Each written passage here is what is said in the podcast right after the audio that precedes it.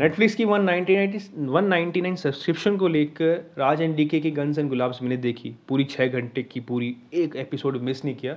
जगन का कंक्लूजन ये निकलता है कि वाह लाजवाब अतुल्य बेधड़क। खैर लंबा ना खींचते हुए। Hey guys, listening a podcast on Guns and Gulab. Guns and Gulab को डायरेक्ट किया Raj and D K sir ने the famous director of family man जिन्होंने अभी हाल ही में अपनी फर्जी दी है, जो कि अमेजोन प्राइम पर रिलीज़ हुई है। इस सीरीज़ को देखने के लिए मैं बहुत बे बेताबू था मतलब काफ़ी इच्छुक भी था।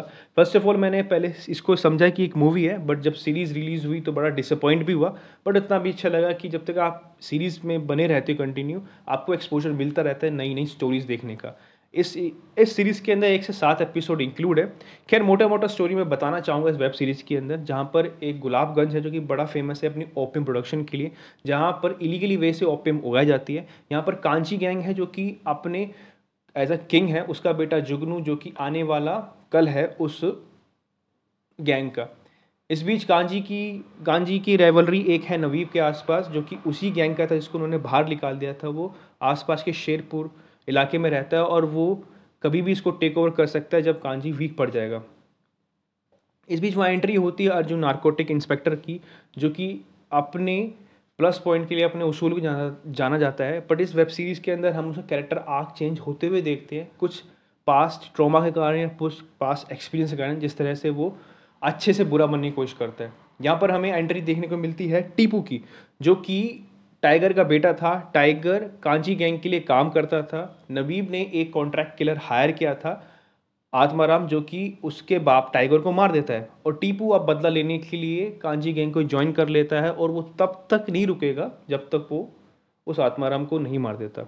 और ये सारा का सारा सारा का सारा किस्सा होता है एक ओपीएम की डील पे।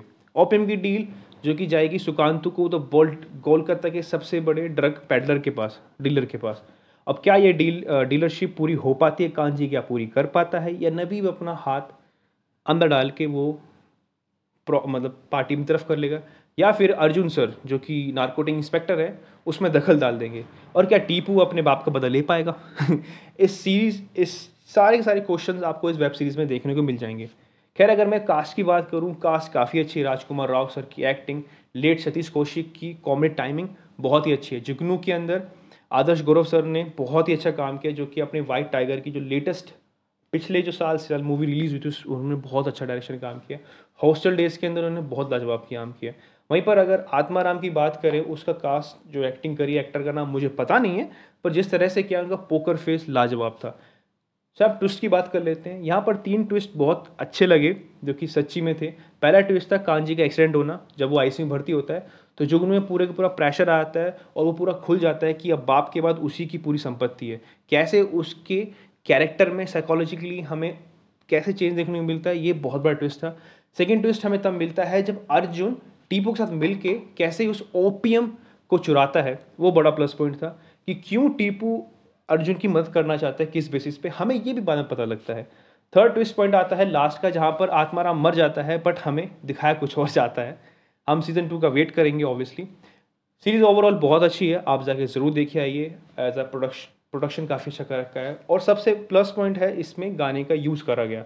जिस तरह से उन्होंने मूविंग एक्शन सीक्वेंस के अंदर शूटिंग के अंदर जब गन्स चल रही होती है, जिस तरह के उन्होंने आइडलिस्टिक गाने यूज़ करे गए हैं लेट नाइनटी एटी के अंदर बॉलीवुड्स के, वो बड़े सुहावने हैं और बड़े प्यारे लगते हैं।